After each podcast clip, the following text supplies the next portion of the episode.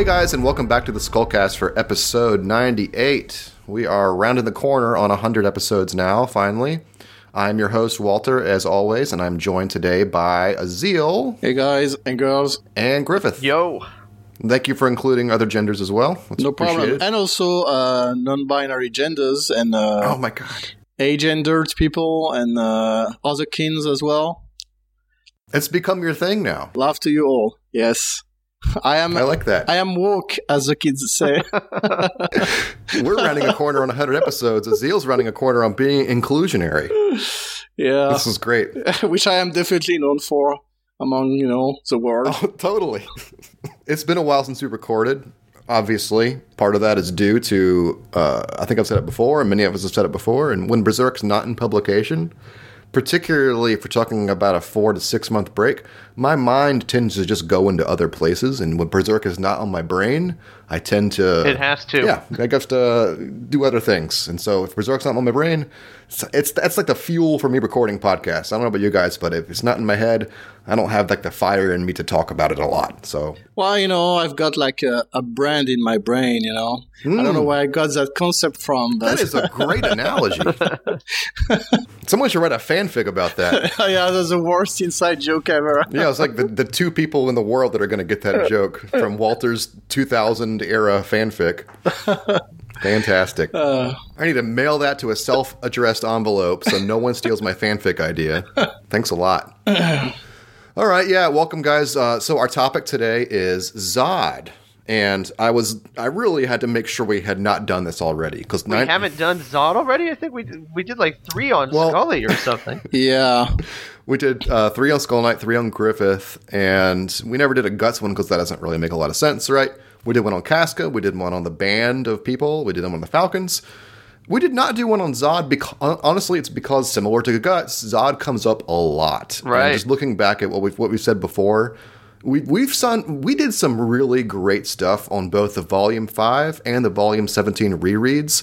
So anything we're going to say today, we're just going to have to repeat some stuff by nature. But if you want to drill into those specific volume appearances, I think we did some really good stuff in those. No, no joke. It's really good. So, what podcast episodes were these? Who the fuck knows? um, you could probably just Google. Uh, nice preparations there, Walter. I mean, I have them on my phone. I think it's like 43 and 57. I'm pretty sure. Anyway, I listened to them the other day just to make sure, but they were good stuff. As I was preparing for this vol- uh, for this episode, I was thinking this kind of conversation can kind of go in one or two ways. Like one, you could say, you know, a character study of Zodd begins and ends with that guy really likes to fight. he would like to fight a lot. He wants to fight the strongest people. The strongest or what matter. And then that's it's his character motivation. It kind of is the seed for everything else. And that's all there is to it. But obviously, there's also the other way to approach Zodd, which is there's a hell of a lot to say about him, particularly if you start chronologically and talk about all the ins and outs of all his character developments. Like the way I think about him is in terms of the bad guys in the story, he's second only to Griffith in terms of the amount of character development Miura has given him.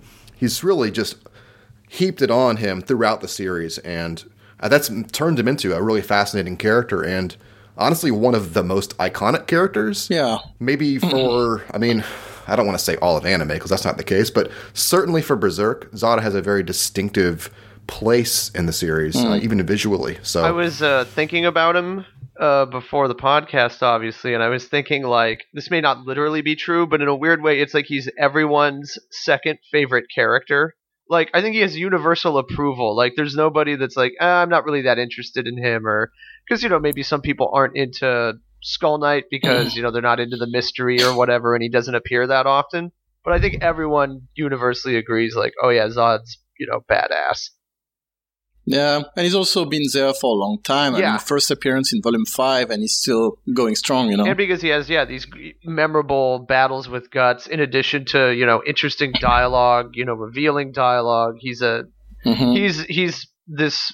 I mean, he's I don't know. He's kind of a paradox too, because he just want he just wants to fight. He does his own thing. He's not even necessarily like you know the type to go to the uh, the eclipse ceremony and feast, you know, or debase himself like Yeah. a apostle like Wild. But at the same time, he's also their most important agent who you know is kind of like kind of turning the wheels even then, you know, by when he attacks Wild, when he does various things to help Griffith uh, mm-hmm. at the Battle of Doldrey, uh, you know, and to this point where now he's serving him. It's it's very he's a very interesting character precisely because Miura put some contrasting motivations in there, or seemingly contrasting ones. Yeah, and I think one of the things that really sets him apart from other apostles is that we don't really know his motivations, and he takes various actions throughout the series where, you know, sometimes they may even look conflicting in what his goals are. And I feel like he's one of the characters who's gotten more complex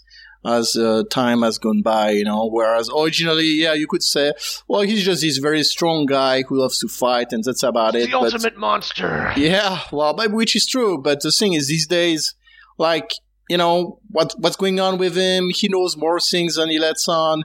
You don't really know, you know. And I, of course, we're going to talk about it uh, throughout the, the podcast, but I feel like he's gotten more complex, and and uh, that's not the end of it. Yeah, he's still got a, a, very big role to play in the series, and not just as a guy uh, for Guts to fight. Yeah, even just in terms of Zodd's association with the major events in the series, he's there for almost all of the big ones. Of course, he's there for the eclipse. He is the first apostle that Guts encounters. That's a significant thing, and he is the first apostle that Griffith kind of you know turns is the wrong word, but convinces to come to his side He's the first at the incarnation ceremony among the apostles. You know, he's he's a key character. He's I mean, he's kind of like the avatar of the apostles. He's the apostle you think about when you think about apostles anyway.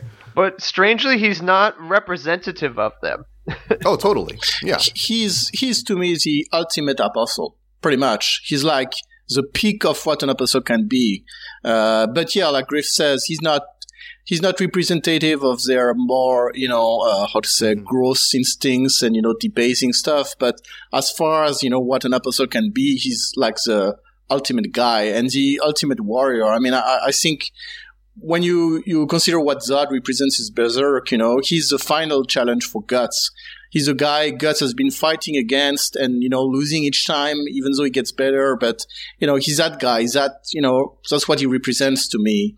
He's and and the same way that when you look at how he relates to other apostles, they all defer to him pretty much. He's you know that guy's a top dog. Yeah, and you know, it, Berserk is a story about what happens when humans become monsters, and so Zodd is the character that Miura has chosen to embody one side of that story, which is when, you know, the warrior tale of that version. Mm-hmm. What happens when a warrior tosses away everything in the pursuit of strength.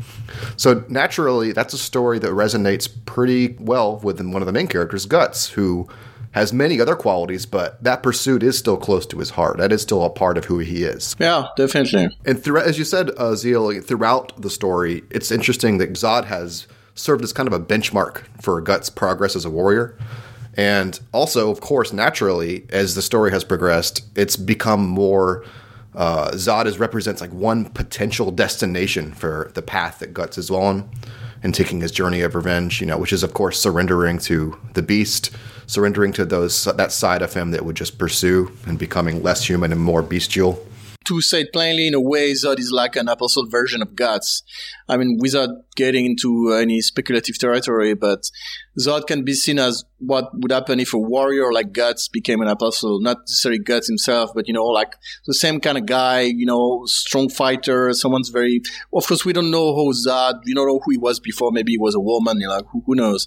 But, or, or boy or an old man like Wild. But in any case, yeah, he, it can see, uh, you know, can be seen as a, kind of a mirror of guts, you know, the apostle version of him, or that kind of thing. There's, there's a lot of ways to interpret this. Yeah, I think he's always uh, paralleled him from the beginning. People have thought of him that way, and just you know, or at least very shortly after he came into the series, that became you know the association that they were kind of mirror images of each other, and that's only been uh, kind of bolstered, you know, even in the dialogue, the connection between the two of them.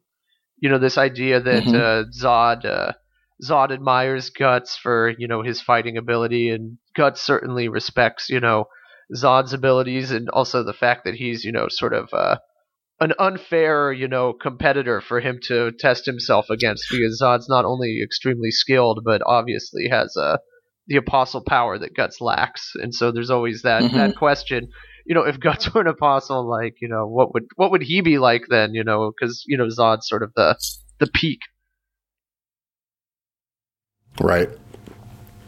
So the, that's a good broad overview of Zodd as a character. Of course, there's a lot more to get into. I, I, wanted to start with kind of his design, the way he looks, the way that Miura chose to create this character. What what what would evoke these qualities that he wants in this character? And you know, there's of course two forms of Zodd, as all apostles. But uh, the apostle form is the one that I always think about, and that's an interesting one. One huh. of the more unique, probably the most unique apostle forms. Uh, because it's not really uh, demonic, I guess. I don't know if it's the most unique. I mean, you've got the chicken apostle and all these other weird guys. to be honest, sorry, I guess I mean unique among the apostles because a lot of them are slimy and membranous. And yeah. He's very uh, sort of uh, he's furry. He's, he's, yeah. Uh, he's also simple. He doesn't have a lot going yeah. on. Like even yeah. even ones that are like you know wild, kind of is very ape like but he's also got like all these crazy mouths and eyeballs and shit on him. Whereas Zodd yeah. is, Zodd looks very much just like you know a classical minotaur or a lion, you know, an animal. You know, he doesn't look mm-hmm. like uh, something too too crazy. Very classical in his design.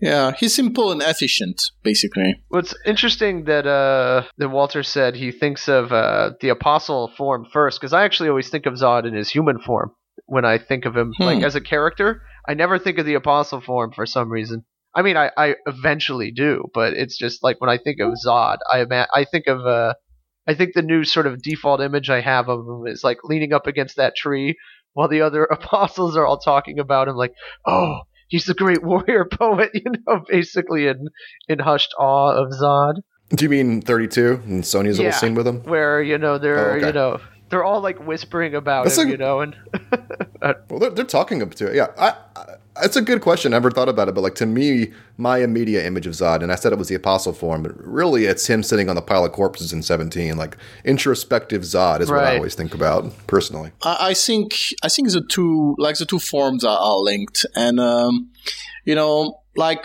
his apostle form to me, what defines it is uh, ferociousness of it. You know, he's like he's pretty much like a tiger, you know, very, you know, like I always picture him biting and clawing, you know, through guys. You know, there's that great shot of him in Volume Five, which is one of my favorites in the series, where he just bites. He's got the bodies on a corpse yeah, he bites on a body, you know, and it's just it's just amazing. And uh, and yeah, and I think even in his human form, you know, he looks very brutal. You know, I mean, if I had to find one word to define him, it's brutal. He's just big, this big hunk of muscles, and uh, you know, wearing just furs no real, you know, not a lot of armor, and he's just this guy. You you, you can tell he's, he's ready. got a face like a like a truck, basically, like just so wide and flat. Yeah, and and yeah, he's got these you know like fangs jutting out even in his human form. So yeah, I think the two are very linked to me, and, uh, and yeah, I I think like he's savage. That that's the kind of character he is. Uh,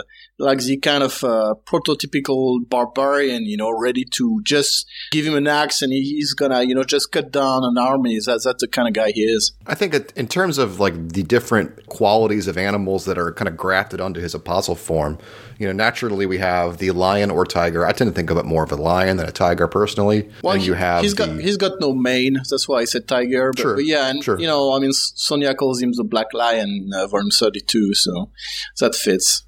Right. He has those horns, which are very unique. I'm not sure what the most related to in the animal kingdom is. I tend to think of a bull. Yeah, actually, it's funny because uh, you, are doing that because I told you, uh, I told Walter earlier that I was actually checking out what kind of horns, like what kind of animal the horns would relate to, and um, I actually couldn't couldn't find any. Like it's not quite a bull, it's not quite a ram. It's neither. It's not it's quite. Really neither. Yeah, it's not quite yeah. a goat. It's above it. You know, I mean that's the thing. Yeah. His feet and horns are, you know, from that animal family, whereas uh, his face and his, you know, hands or paws, I guess, are from like the big cat family. It's just, you know, like I find it interesting how Miura mash things up because people will always say, "Oh, well, Zodd, you know, he's just a minotaur." Yeah, yeah. When you actually look at what the minotaur is, Zodd really isn't like that at all. And that's, you know, without mentioning that he's got bat wings and, and a tail, which is also, I actually checked the tail also as well. And I, I feel like he's kind of like a kangaroo's tail. Oh, wow. So that's, yeah, that's, uh, I don't know. It's a it's a weird tail that he has a lot of control over and can use as a weapon. Yeah, So exactly. it's not, yeah, it's not like an idle tail. like he's almost prehensile, you know, he can, you know, move it around. If if there was a tree big enough, he could probably hang from it. Yeah, so like a marsupial. I don't know. Despite all of this mix and match, it's still very, Cohesive. to me, efficient, you know, describes it. It's just, Mhm. you know, it just works. And that's what also, you know, separates him from the, like the basic apostle guys who are, like you said, all slimy, I've got eyes everywhere and stuff like that. They're that. all they're all eyes and penises. You're right. All of Zodd's features kind of serve a function, and that is to me like the ultimate predator is what I think of. Like he has all Yeah. these offensive capabilities. He has, as we said, you know, horns, uh, the tail, the claws, and wings, and all of those we've seen him use in combat to varying degrees, whether it's to block arrows or slash or you know whatever it is. He's a purely offensive creature. Yeah, and you know the the idea of keeping it simple and you know efficient is also something I feel like uh, has transferred to the other big apostles uh, that are introduced later. uh, You know, like uh, Locus, Grunbeld, even Rakshas and Irvine. They're very you know like. Rakshas is just his cloak, and you know, Grunbeld is you know like this crystal dragon. Locus is a metallic, you know, centaur, but they all have this, you know, like clean design and I- Pure, they're pure, pure ideas. yeah, exactly. Represented in apostle forms, yeah, for sure. And I feel like, you know, I mean, we've always, something that's often debated is uh, how do people get the apostle form? You know, like how do you choose? And I always feel like it's, you know, just like everybody, like every person is different. They've got different features and uh, different personalities. So, so are apostles. And, um yeah, I feel like it also goes with who they were before, Yeah. you know? Sure. I think it's always been a reflection of the person that they were and really like how maybe this is just elaborating too much, but it's like how focused they were or single minded they were, and their form is a reflection of that. Mm-hmm. or if they were a, just a wretched creature, then that's what they're going to turn Yeah. into, basically. The truth of the matter is that Miura never specifies exactly. We kind of have to make up that definition for ourselves and see what stacks up. So we talked a lot about his apostle form. Azealia alluded, alluded to it earlier, but it's interesting. I've always thought it was neat that the armor that Zodd always shows up in is always a composite of usually of many different things kind of thrown together. Like, Yeah. he's very pragmatic about what he chooses to bring along with him. He takes what he likes.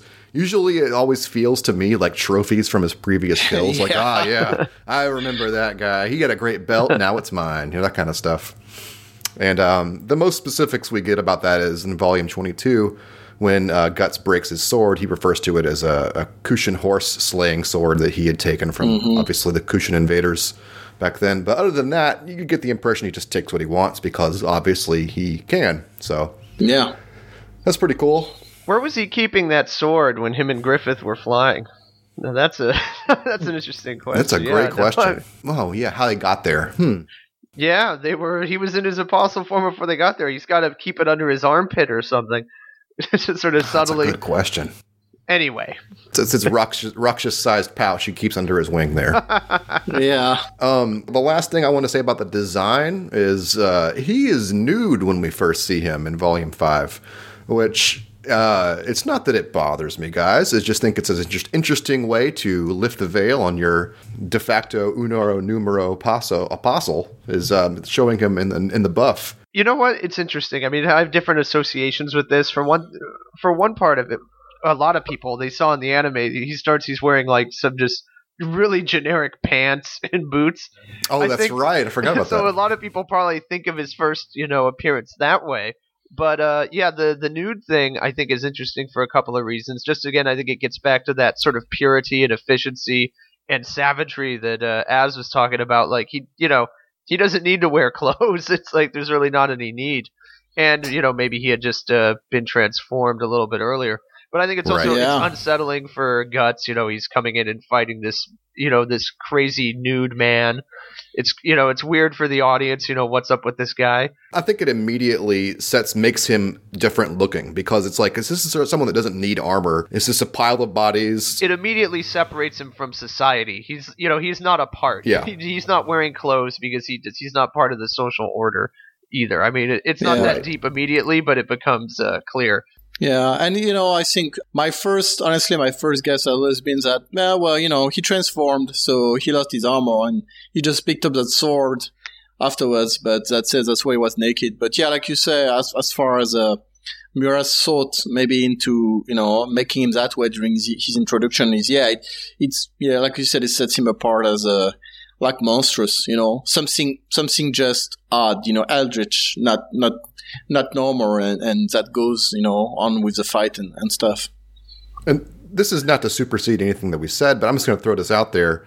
I think Miura might have gotten the idea from Terminator, uh, how intimidating Arnold is when he first appears. You know, when he's this huge buff guy in the nude. Yeah, no, uh, I had uh, I had thought of that too at the outset of that and forgot to mention it. But yeah, it, uh, uh, that was one of the associations I had. It reminds me of Terminator when you just see Arnold like you know he gets teleported yeah. in and he just is like curled up in a ball and then he stands up and yeah he's just a mountain of muscle. And yeah, it's very similar. Yeah, you know, mm-hmm. I, would never thought about it, but yeah, it's definitely uh, a very good point. And it's not like it's out of the blue because Miura has said many times before yeah. that 80s action heroes movies were influential. To yeah, him. definitely. And, you know, I mean, uh, when I said, you know, I was speaking earlier about barbarians and stuff as the inspiration for that, Conan a Barbarian, you know, as that kind of just brute power, you know, I mean, I always got this picture of him punching a camel, you know, it's just, just this kind, he would punch a camel. Just this he? kind of dumb stuff. Yeah. I mean, that's exactly the kind of stuff that I would do. I mean, it's a very different portrayal, but you know, the kind of guys that's just strong, you know, he's just very, mm-hmm. very strong. And, you know, he gets his way. Like, you know, you block him, he just cuts in half whatever is in front of him. Or, you know, just grabs your head and smashes it, even if you're one of his subordinates. Yeah, yeah pretty much. He's like, you don't listen? Well, you're not gonna listen to anything anymore. yeah, let me let me send a message to the rest of the group. That's actually a perfect segue into like this next section, which is his personality or who he is or why he acts the way he does. Despite his power, you don't see him normally abusing it. You know, Zodd's not the kind of person to say, well, I want to be lord of this castle town now because I can, and ruling over humans like that. He has the power. That's not how he chooses to use it. You know, that's not the function of, of his power. Yeah, you know, I mean, to go back to what we said about how his design was simple, I think his personality is also not, I wouldn't say simple as in, you know, like one dimensional, but he's very focused, I would say, in that he has few interests. And by that I mean that all he cares about is fighting. So I think that goes together with the rest of his character. You know, people will sometimes say, "Oh, he's he's noble or he's honorable," and I, I don't think so. I don't think he's noble or honorable per se. You know, but you can tell he has kind of a so, uh, a code of conduct, you know, of his own. Yep, a code for sure. Yeah, yeah and and like he doesn't take pleasure in just killing helpless people, and he he isn't uh, like the raping and pillaging type. But at the same time, you know, on the battlefield, he'll just you know butchers these guys, and he doesn't care. You know, I mean, I, and it's unfair of him to because he's vastly more powerful than them. But he'll just so I think he's got he's quite ferocious, and you know, like I said earlier, I think the word brutal kind of suits him well, you know, even for his personality. Uh, but yeah, he's not gratuitously, you know, cruel or violent or anything like that. I think it's, I mean, yeah, it's kind of a funny thing that like he'll get labeled as sort of this noble, you know, warrior. And I mean, you know, in the one sense he may be, but like Gut says, you know, he's a monster and it's not really fair, as you point out. But you know, it's just that he doesn't like to pull the wings off flies. You know, he's not into torturing people or anything like that. I mean, it's a, that's he'd almost be disdainful of it just because it's a waste of his time. He would just you know crush them immediately. That's more his uh, yeah. his style. And I like that, unlike Grunbeld, you know, who likes to play the knight and stuff, Zodd doesn't pretend, you know. He does. He doesn't yeah. care. He doesn't pretend. He's like, let's fight. And if it gets hard enough, he'll transform and be mm-hmm. like, okay, let's really fight now he does live by a kind of code. It's a warrior's code. It's not a knight's code. Like it's related, but it's different because to hit to Zodd, you know, battles are what's sacred, and he wants the world to be able to step up to his level. And when it doesn't, he's like, "Well, fuck it. You know, I have this power. I'm going to use it." You know, there's a couple instances of that where Guts beat Best Sim in Volume Five. You know, it's it's skin of his teeth, but he managed to get a great hit in. And Zodd's like, "All right, you can clearly step up, so let's do it." Transforms, and that's pretty much the end of the fight. That's not necessarily a chivalrous thing to do. It's like bringing out a rocket launcher in a sword fight. but he's like, you know, this is the kind of fight I'm looking for. Let's see if you can step up to that. If you can't, oh well, you weren't of, of worth to me right. anyway. Yeah, I, like, I like that he's excited. You know, like w- oh yeah, when yeah. Guts, the whole thing excites when him. Guts breaks his sword, he's like, oh boy, I've been waiting for this three hundred years. well, yeah, I feel like that's also that's also why he's so you know he doesn't care like you said it's not fair he'll like you know there's shots of him like cutting down five guys at once you know because but because he's looking he doesn't take it easy because he's looking for you know that guts maybe you know like that one out there yeah. that actually could you know stand up to him even for a second and it probably has the rationale that if you step on the battlefield you know you've already uh forfeited your life essentially yeah. so you know if you can't stand up to him mm-hmm that's that's just too bad because he's he's as strong as he is, and you know whoever you know wants to try and take him on is welcome. And so yeah. Guts is sort of the, the, only potential we have out there, other than Skull Knight, who is also uh, questionable in his abilities. You know, obviously not a normal person. Yeah, you know, I um, I mean, we we should talk about that because like the one motivation we know that he had, I don't know if he still has it, but at least he had it until he started to serve Griffiths was to, yeah, find the strongest fighters around, you know, find someone who could stand up to him. And I think that scene in uh, volume 17 is obviously very important because he, when he's reflecting on it, he's saying that like no one, no one has ever been able to, you know, step up to measure to what he wanted. And it's like, even apostles, he's faced many apostles and, you know, he couldn't get satisfaction out of it. And like, there's only the Skull Knights. That's the one. And then he's like, oh yeah, that's true. There's also that guy, the branded swordsman. And then everything changes when the Falcon appears to him. But uh, yeah, I find that interesting that that's what he was looking for. Well, I've gone, I've, I've vacillated that that particular scene ever since the, I started reading the series, like almost twenty years ago. I, I've vacillated about the meaning of that scene with Zodd, and like my current interpretation is that there's no way he was looking for a specific thing at that point. I can't read that scene now and think he was waiting for one particular person that he knew about that was gonna come. no, no, it's it's very clear that he was he was testing the waters among a large pool of candidates, basically just to see to fight who, yeah. someone who's strong. Like I, I imagine imagine guts if he never encountered an apostle and never encountered Griffith or Skull Knight he would have gotten bored too because of the candidates of humans who can who can face him. No one can touch guts. The other thing that sort of ties them together, you know, the another comparison where it's like, yeah, you know, Zod was es- essentially it seemed like on some extended warrior's journey, mm-hmm. not unlike the mini one we see Guts go on. So it, yeah, it is sort of like yeah. what if Guts just went on that forever and was you know ageless? He'd turn into Zodd, you know, essentially sort yeah. of unbeatable warrior. If if there was no opponents that could stand up yeah. to him, it would have been a pretty yeah, you know, boring you end up taking out an army and sitting on top of them, you know, going ah, you know, I'm bored. You know, the wine has lost its taste out here. What's interesting is that we, we don't know why.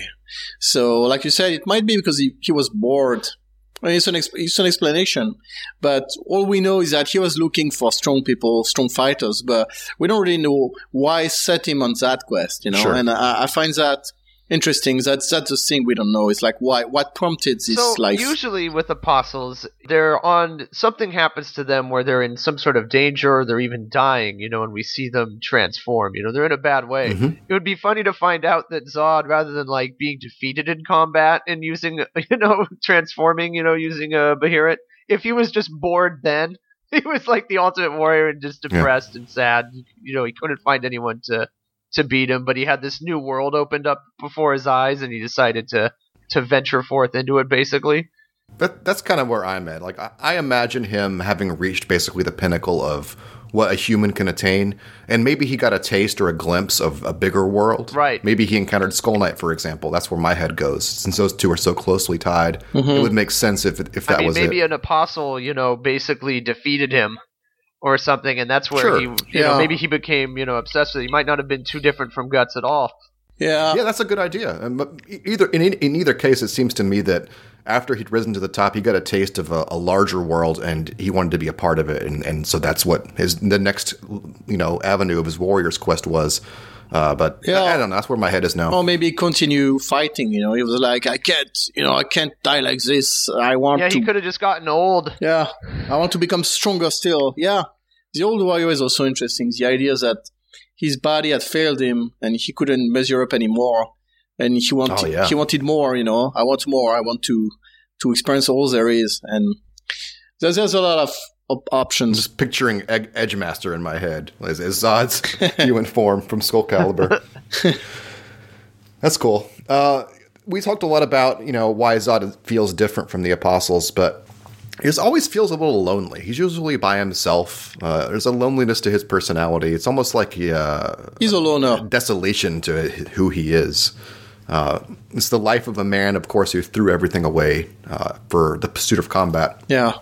You don't see him tossing back pints of blood with the apostles, hanging out in the trees, waiting for a stray deer to come by. He's usually alone, looking pensive and Well, introspective. that's what usually, makes him such an interesting sort of second to Griffith in general is that he seems like he's ill suited for that sort of thing, except that he's so formidable and powerful. It's like, wow, Zodd is your your lead guy. Wow, damn, that's a good get. You know, it's like he's pretty much the best. You know, the most powerful figure you can put in there exactly because he's not Yeah. typically some sort of servile sort of character that would that you would think would be in that role of being like the bodyguard or even you know in some ways a servant Yeah, you know, one wrinkle that interesting in uh, Zodd's personality is that, like you said, he's he's a, a loner for most of the series, and even these days, you know, uh, as part of the army, he's always kind of by himself. You know, he's not very. But despite all that and that free spirit aspect, where he wouldn't just go to the eclipse to partake, and you know,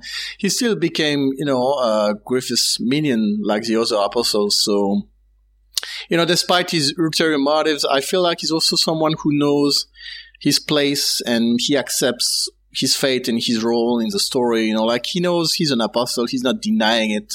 You know, I feel like that's a, for example, a difference between him and Ganishka. You know, Ganishka was very strong as well in a different way and he refused, you know, of course he was set up to do so and such, but the point is that he's like, he knows what he is and he's not going against it. He's like, yeah, I'm a monster. I know.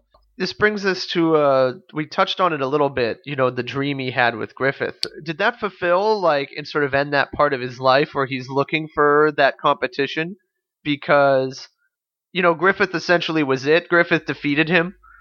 There's a couple of interpretations of that scene. Either like you know griffith showed him either a vision but then we see the the horn is actually cut off at the end even though zodd hasn't transformed you know so it's you know it changed him permanently and marked him you know, quite literally. You know, does did Griffith basically showed him just such overwhelming power that like, yeah, I'm the I'm the one that would you know defeat you. Don't even think about it. You know, so now that part of your life is over and you're going to serve me. Or was he promising him that fight down the line and you know even dying gloriously? Or you know, I don't know. I think he gave it to him. You know, for any apostle, the idea of fighting a member of the God Hand would be like heresy. And Ganishka was the only one who did it for real. And again, it's a complex situation, but the other, like Locus, was astounded by the gall of Ganishka to even try to do that. And and Zodd, you know, like what, what I like is that Griffiths came by himself and you know offered it to God to Zodd himself, and and Zodd was gladly accepted it. And, and what's great is that yeah, he got you know annihilated, you know, immediately. And I feel like that's also that was a way for Griffiths to, to be like like what you've been looking for. This is it. It doesn't exist. Like you're, you're nothing, you know, next to me. So come and serve me. in terms of strength, yeah. Like whenever we see that scene just before of Zodd considering all of his possible opponents and being dissatisfied with them, the God Hand weren't on the menu at that point. You know, that wasn't a possibility for him because, of course, the incarnation ceremony is a 1,000 year event. It's very likely he had no idea that that was even an option. So to have a God Hand member in the flesh, that suddenly, that could change the stakes for Zodd. And that is consistent with, of course, that entire sequence of the manga, which is about setting the, sta- the stage for Griffith or Femto becoming incarnated. So that makes Yeah. sense to right. me. And there's lots of strange motives associated with all that. You know, Rakshas and his head comment with Griffith. You know, does, does Zodd Yeah. eventually want to fight? You know, once we get all this settled, how about a match? You know, just something you know like that. You know, Yeah. so will he where he tries to fight Femto and gets you know turned into goo. Yeah. There's one little wrinkle in, in terms of Zodd's quest, or not Zodd's uh, association with Griffith being very straightforward. In that Griffith showed him that he was the ultimate strong one, and that was that's the end of the story. That's the end of your quest. It's just a small wrinkle when Guts does ask Zodd, you know, why are you with Griffith on the Hill of Swords? He doesn't get an answer. He just says, Zodd basically says, you know, words are spoiling the moment. You know, words are impure. Let's fight. Mm-hmm. Which it always struck me as a little suspicious. like if it if it was so simple, he could just say so. Like this is the strong one. I serve Yeah. him. He, he But he- he- demurs. they, they kind of avoid the He's question. embarrassed. Yeah, they avoid the question. Yeah, that's it's just a small wrinkle. like I said earlier, I, I you know Zodd comes across to me as having a, a lot of ulterior motives, and uh, you know, like the more we get in the series, like over time, the, the bigger they get, and you know that includes volume twenty-seven. But um, yeah, I mean, I, I I don't like I don't follow the interpretations that Zodd was looking for the strongest person. In order to serve that person, you know, I, I don't think Yeah. that's what he was going for. I think Griffiths Right. Gave it gave him like Femto gave him what he wanted or what he was looking for as a way to also to humble him and be like, you know, don't even think like you are a servant and I am a master and that's how it's gonna be.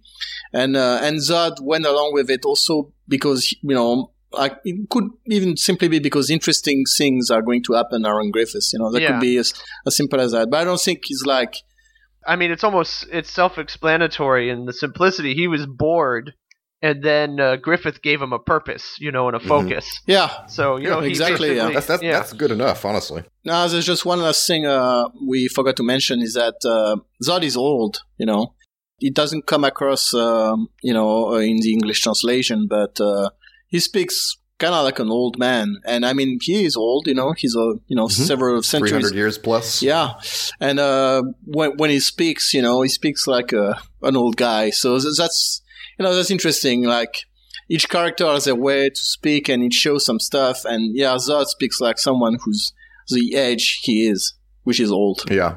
It's one of those reasons I really wish I knew, you know, fluent Japanese because the so you have this old talking giant lion monster talking to a skeleton warrior that speaks like he's the king. Like all these dialectical nuances to these characters that certainly don't usually come across in an English translation that would come across very clearly in Japanese. That's just one of those things. You put those two together and I feel like I'm missing. Yeah, part of the story. I mean, to be honest, even like even people like us who've been reading it and analyzing it for years, there's tons of stuff we we must miss. Mm-hmm. And you know, I mean, it's just because we don't understand the nuances. You know, it's beyond even like the meaning of, of a word in the dictionary or the meanings, several meanings.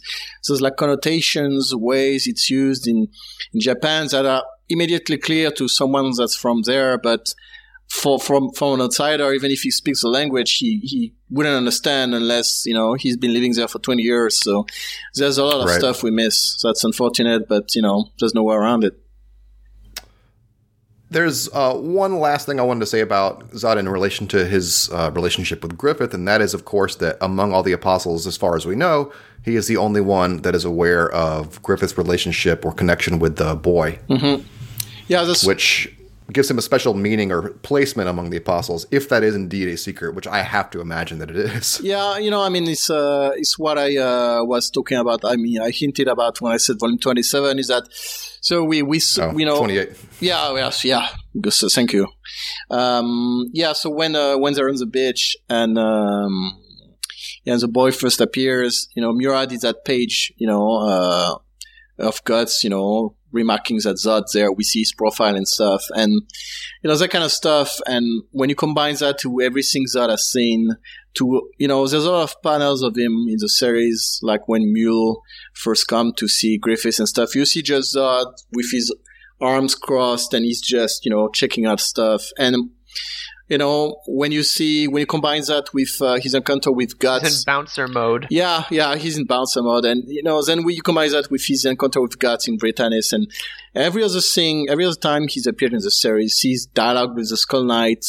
You know each you know gives a picture of a character who knows a lot of stuff like more than he lets on. Well, you know what's interesting is that he's like, well, like you were saying, more than he lets on. He's sort of the ultimate insider, but he also doesn't give a shit. yeah Like that's why he's perfect Yeah. to know everything because it's like he, he, yeah, he knows all, but he also doesn't care. He's not gonna, you know, tell anybody or use it to any advantage.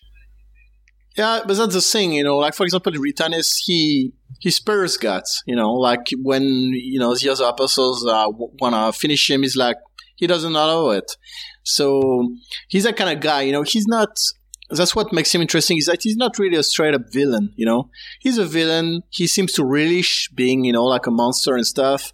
But at the same time, he's got his own motivation. Even as Griffith's servant, he still sometimes takes action that, you know, you know, are not explainable by just, you know, the immediate logic of the situation. So, Right. uh, you know, that's another thing that makes him very interesting, I think. Well, he basically laid it out for Guts there, where he's like, you know, hey, you know, I'll let you walk away, but if you're gonna insist on opposing, you know, my master right now, then I, I don't really have a choice. But I mean, Zodd knows Yeah. that there, you know, that this opposition exists, you know, so it's not. So he's being, you know, he's doing him a kindness.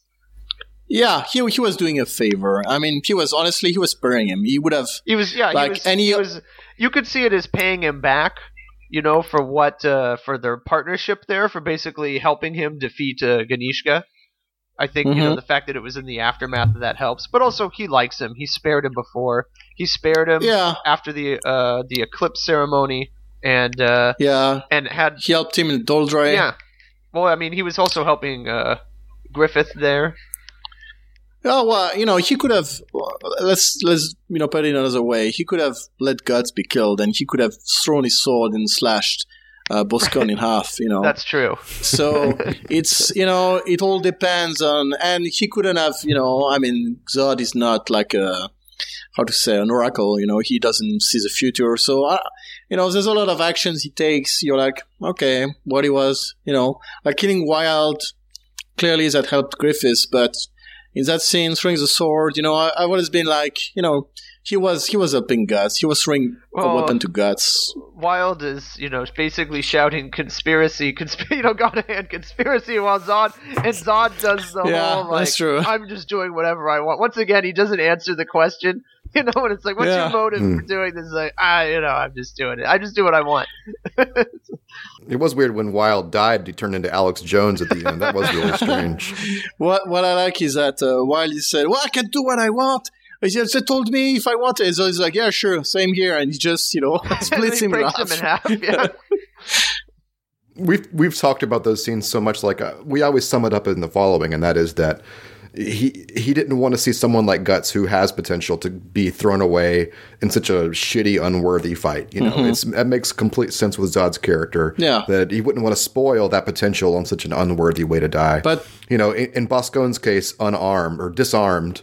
Uh, when only because of a technicality is weapon breaking. That's not the best way for a warrior like this Yeah. to go. And, and the same with Wyald, where Z- Guts had put up a great fight, and Wyald was just being a dick. Yeah, and you know, I uh, what's interesting is that Zodd was there in the first place. He was observing the the battle. Yeah. and that's Well, I think it's because he knew that there was special significance to Yeah. the Falcons at that point. Yeah, yeah, it's true. He knew, he knew Griffiths was the chosen one, so makes sense he was there. But still, you know, I mean, he's a guy.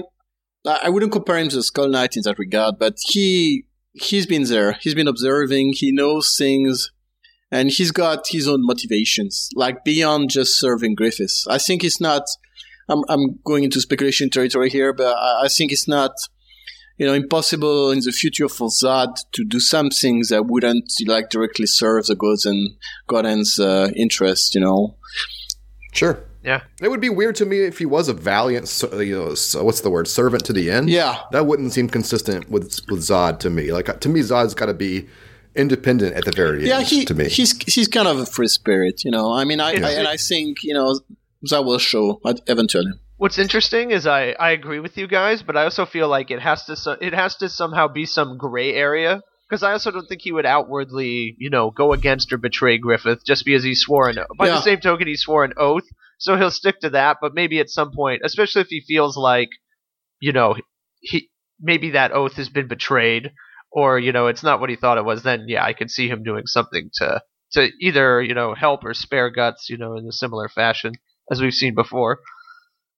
You know, I think he'll stick to. I mean, I think he'll stick to what he does, which is fight. You know, I think he'll eventually fight gods, and you know, it's gonna be the ultimate fight. But yeah, maybe he won't. You know, do some things that he could have done that would have you know impeded them or whatever. But yeah, I think you know beyond the oath, Griffiths also like the things that definitely I'm sure will not happen is Zodd, Things, you know, uh, like trying to fight fight Femto, you know, like going against him or anything Yeah. like that. it's things are gonna change when uh when Femto crushes Skull Knight into a bag of bones. And and Zodd just and Zodd just sort of stares, you know. and then Femto, yeah, exactly. Well, he'll just fall to his knees and sort of, you know, exhale. Cry. He was the only one that could hold me. Uh, oh my god. That's a good transition into my favorite uh, pair of lovers in the series, and that is, of course, Skull Knight Oh boy. and Zodd, Yeah. who are alternately kind of like those uh, two old guys in the Muppets, and also kind of Jesus. like Bert and Ernie. Jesus sometimes, Christ. too. They're the ultimate frenemies. Yeah. Um, yeah, so two details about this relationship with Skull Knight. Of course, uh, we talked about earlier about knowing Japanese being very helpful in understanding the nuance of these characters.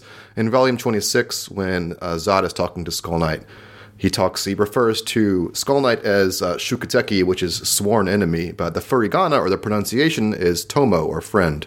So he's, you know, the English translation for that is rival. Doesn't quite get across the nuance there Yeah. that they are enemies, but also friends. Yeah, it's more like old enemy slash friend, you know. So Yeah, exactly. So the, these two were closely intertwined in my head. I mean, and probably everybody's He's a dear enemy. yeah, Yeah, Z- They've, I love.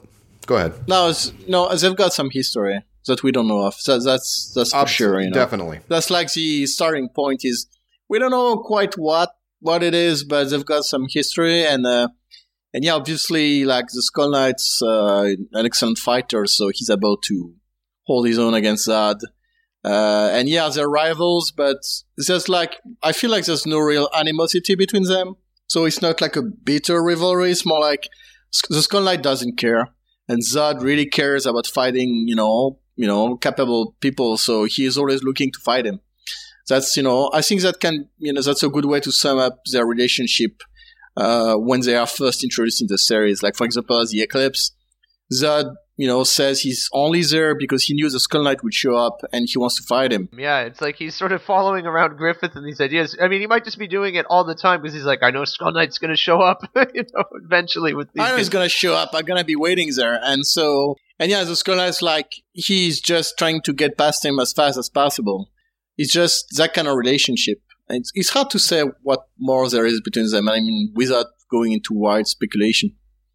Well, there are two characters in the series that have very mysterious pasts, or like you want to know more about them. So you put them both on the same page, and they sim- have a similar, uh, related background. It's like a power couple. Like you want to know more about both of them, and they're both so cool on screen.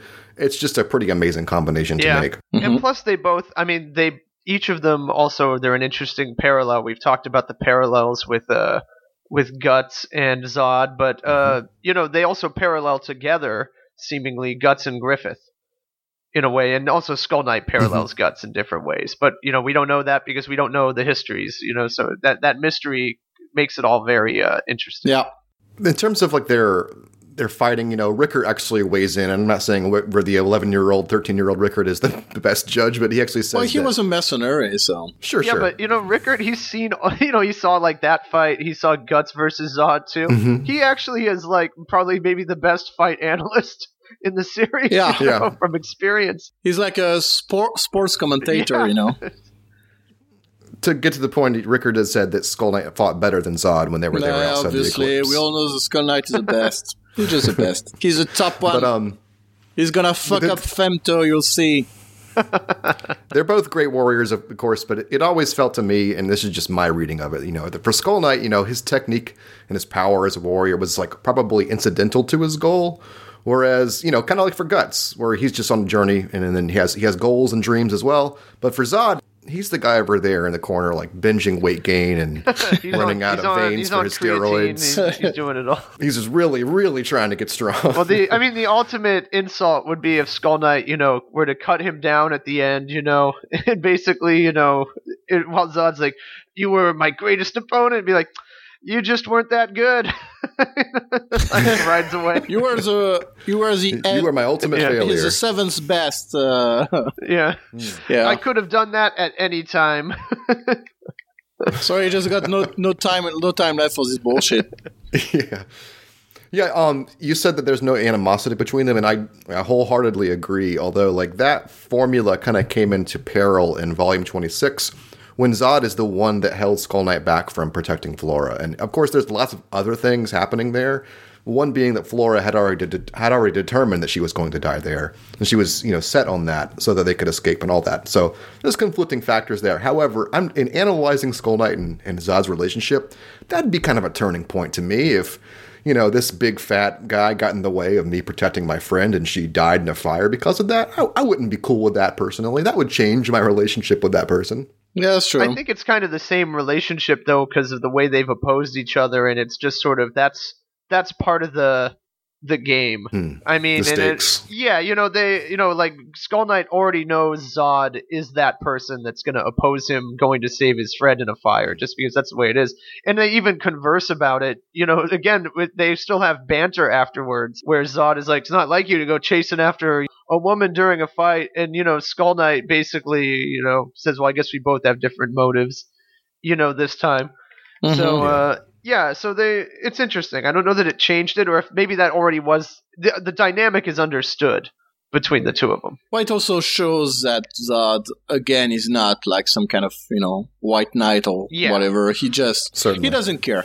You know, he doesn't care. And the Skull Knights, In a, in a weird way, I, I don't think Skull Knight blames him for a you know he just sort of knows that's what Zodd's gonna do. Well, yeah. I mean, what I mean when I think about the Skull Knight, you know, I always think of a very cold person. You Yeah. know, like he's not dead inside, but yeah, pretty much, pretty much anyway. that's- so It's the last thing she says to Skull Knight at the time. That Flora says to him that she hopes that Yeah. there's still some human left in him. Yeah, so I think you know, but yeah, it's it's just the kind of things I would do. He does he doesn't care, you know. He's just he was told she's gotta die, so you know we'll do it. They clearly share some kind of past. Of course, the outline for that is very vague, although it gets a little more defined as the series goes on. You know, when they first encounter each other in Volume 12, you basically have nothing to go on other than they are two strong, you know, warriors. But, uh, you know, we learn a little bit more. The, the biggest reveal is, of course, that Zodd recognizes the Berserk armor when he first sees it in Volume 26, and he has that exchange with Skull Knight. The most revealing exchange about their relationships, at saying that, Do you intend for Guts to walk the same path into hell as you did? So that that give that puts him on a timeline. He either knew him before, or he you know he met him when he either you know when he was wearing that armor or before and when he put it on. So he knows he knows what happened. He know he at least knows the story, whether he was uh, there firsthand to witness it. Yeah. And it's not something that Skull Knight would tell him, so he had to some way experience it.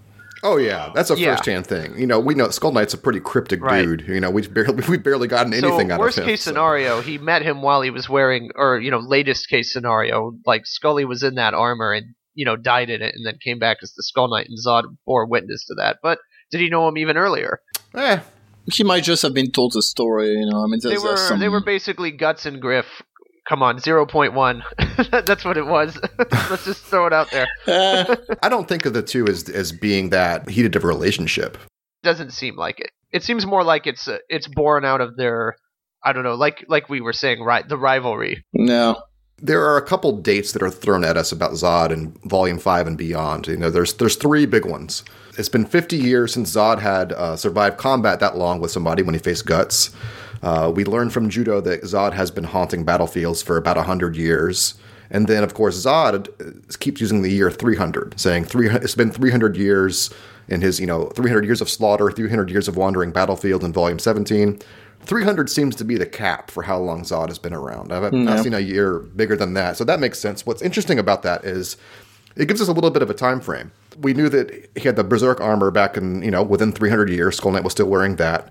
Another really small detail about the exchange in Volume 26 is that Zodd is surprised when he shows up at Flora's, you know, mansion and to see Skull Knight and Guts there. He says, "Whoever would have thought I would have encountered you two in a place like this?"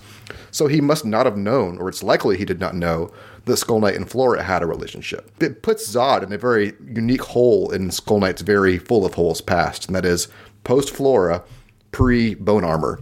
Eh, given that uh, and Skull Knight are very old, you know, and supposedly going back way farther than 300 years old, I don't Sure. think it's possible he would have been wearing the Berserk's armor at the time. Because he would have been, like, too old uh, to be alive. Five years ago, I would have agreed with you, but I think the fact that there is the the way that time dilates differently and on the island totally changes our perception of what Hmm. the ins and outs of times were. He could have been sleeping for a bit and emerging to still wearing the berserk armor uh, 300 years ago. Yeah, could be, I guess. Yeah, why not? In any case, I, I always wonder about how things end up with them. We've talked about it before, but would it seem more appropriate if Guts is the one that kills Zodd or a Skull Knight, given their past? As we said, No, it's guts. I agree. It's definitely going to be guts. it's the only one that makes sense to me as well. Um, which I guess is kind of a lame transition into our one of our final segments here is the one we've been talking around for a long time, and that is Zodd's association with Guts. I wanted to start this off by very clearly saying what that relationship is, because Sonia does that for us in Volume 32. His father. she, No, no. she's his father. He's his father. Hence, the spiky hair guy's a genetic trait. Dark spiky hair and big muscles. and they, they That's right. big swords. It's genetic. Yeah. Uh, Sonia says that Guts is Zodd's uh, companion or friendly opponent, is the kanji that's used. Uh, she also says of Guts that he's the one that Zod admires. So it's it's very clear from the start, not from the start, you know, by volume 32, all these Im- implications that have been happening throughout the series are laid pretty clear. I just like to imagine Sonia looking at like Zodd's like trapper keeper and like there's a doodle of guts, you know, on there, you know, like Zodd's Zodd's just infatuated. He's so cool. I do wonder though is uh, is it merely respect for a fellow warrior or is it something more because there's no question to me personally that Zodd sees a little bit of himself in Guts. I think he sees a better version of himself. I hope he does. I hope he sees the truth. is that Zodd, the Guts on his own has risen to that much power whereas Zodd has been, you know, roiding up. You know, I, I heard the disapproving sound of Aaz over there. No, it's Let's hear it. just Let's lay it out. it's it's hard to. I mean, it's hard to me to like uh, think from Zodd's perspective. You know, I mean, it's uh, it's kind of I, I'm I'm giving him traits he may not have. Yeah, I mean, if I if I were to speak like in general in the series, uh, to me it's very clear that he's the ultimate rival to Guts, and that their final fight will probably like one of the last in the series, and like even though it probably won't be the very last one because that would be you know Femto, uh, I'm almost certain is gonna be one of the toughest ones in terms of pure fighting skills, you know, because you know, I don't know how the fight will go, you know, against Femto Griffiths, but it's probably not to be a sword fight, you know. Whereas I feel like Zodd and Guts is to truly be a warriors fight, you know, sword versus claws and horn or whatever. And um, I think uh, Femto has to be a group effort, has has to be what? Oh, a group effort. Oh, yeah. whereas yeah, Zodd yeah. will be the, Yeah, the do not- one on otherwise one, it's a- you know, the final battle. Yeah, exactly. I mean, I, I didn't want to go there, but I mean, I, I don't think Femto is going to be just like Guts versus Femto or anything like that. I think it's going to be more complicated. Uh, but yeah, yeah, Gu- you know, Zodd has got to be Guts versus Zodd. And, um, and yeah, so, and you know, I mean, like we said earlier, I think Zodd is interested in Guts in a way that's not unlike, uh, how, uh, like an old master would look at a prom- promising young student, you know, like, Mm, yeah. you know, he feels like sometimes he's even, you know, being grooming him to become a better fighter. And I mean, might be a bit cheesy, but I wouldn't mind, a Protege. yeah, I wouldn't mind a resolution where, you know, Zodd basically wants Guts to be the one who can finally kill him in a fight or, or something like that, you know. I don't know. Yeah. I, I feel like there, there could be some, uh, some good stuff between them still. So, Well- yeah. Uh, I, I mean, I agree with pretty much everything you said. The only complication there is how do you resolve then? I mean, because we're looking big picture, Zodd, the end of the series, his place in it. How do you resolve the relationship with Skull Knight? Because we saw in the last Fett battle, it was actually Guts versus, you know, Grunbeld or just someone else in Skull Knight Zodd. I'm not sure I see the conflict. I don't think Zodd and the Skull Knight need to have another fight. Uh, and for the simple reason that the Skull Knight doesn't Would care. you would you accept uh, Skull Knight and Guts versus Zodd simultaneously? No, that would be be unfair. That would be absolutely lame. No, but you know, like the Skull Knight, he's never hidden that his target uh, is a God Hand. You know, he's after In a strange way, they're after the same opponent. Poor Zodd. he's after the members of the God Hand. He wants to cut the head of the snake. Zodd's just second string for both of them. Skull Knight's busy giving uh, Void a lobotomy while all this is going on. That's your theory? Yeah, pretty much. Or you know, I mean, at least he's trying. You know, it didn't go so well with Femto, so I'm not sure it's gonna Looks go like well, it- very well with Void. Well, it but didn't then go well again, with Void either. I was gonna say Void's already Yeah. had a pretty bad lobotomy. yeah. Well, I mean, Well, he got some terrible uh, brainitis in the operation. terrible swelling. yeah, he's just uh, yeah, But, Those bad, stitches won't come out. bad swelling. So yeah. No, I don't know. I, yeah, I think the Skull Knight, um, he's gonna go after the God Hand. Whether he succeeds or fails, you know, I mean, I don't know, but at least that's, that's his objective. That's what it's always been, and uh, that's what it, it's going to keep being. So Well, you've uh, you've satisfied me. I, I would agree with that. So Guts has to get through Zodd to get to Femto, and Skull Knight will be trying Yeah. to do something a little loftier. In the meanwhile, yeah, I mean, and so that's gonna be the guy on the bridge, you know, to the castle. He's Mhm. gonna be that guy, like, Guts is running on the bridge, and Zodd is like, uh, you're gonna get through me. You know, and, and Guts being, I got no time for this. Yeah. So it's, it's and there's not a save point after Zodd on the bridge. That's what's super annoying about it. Yeah.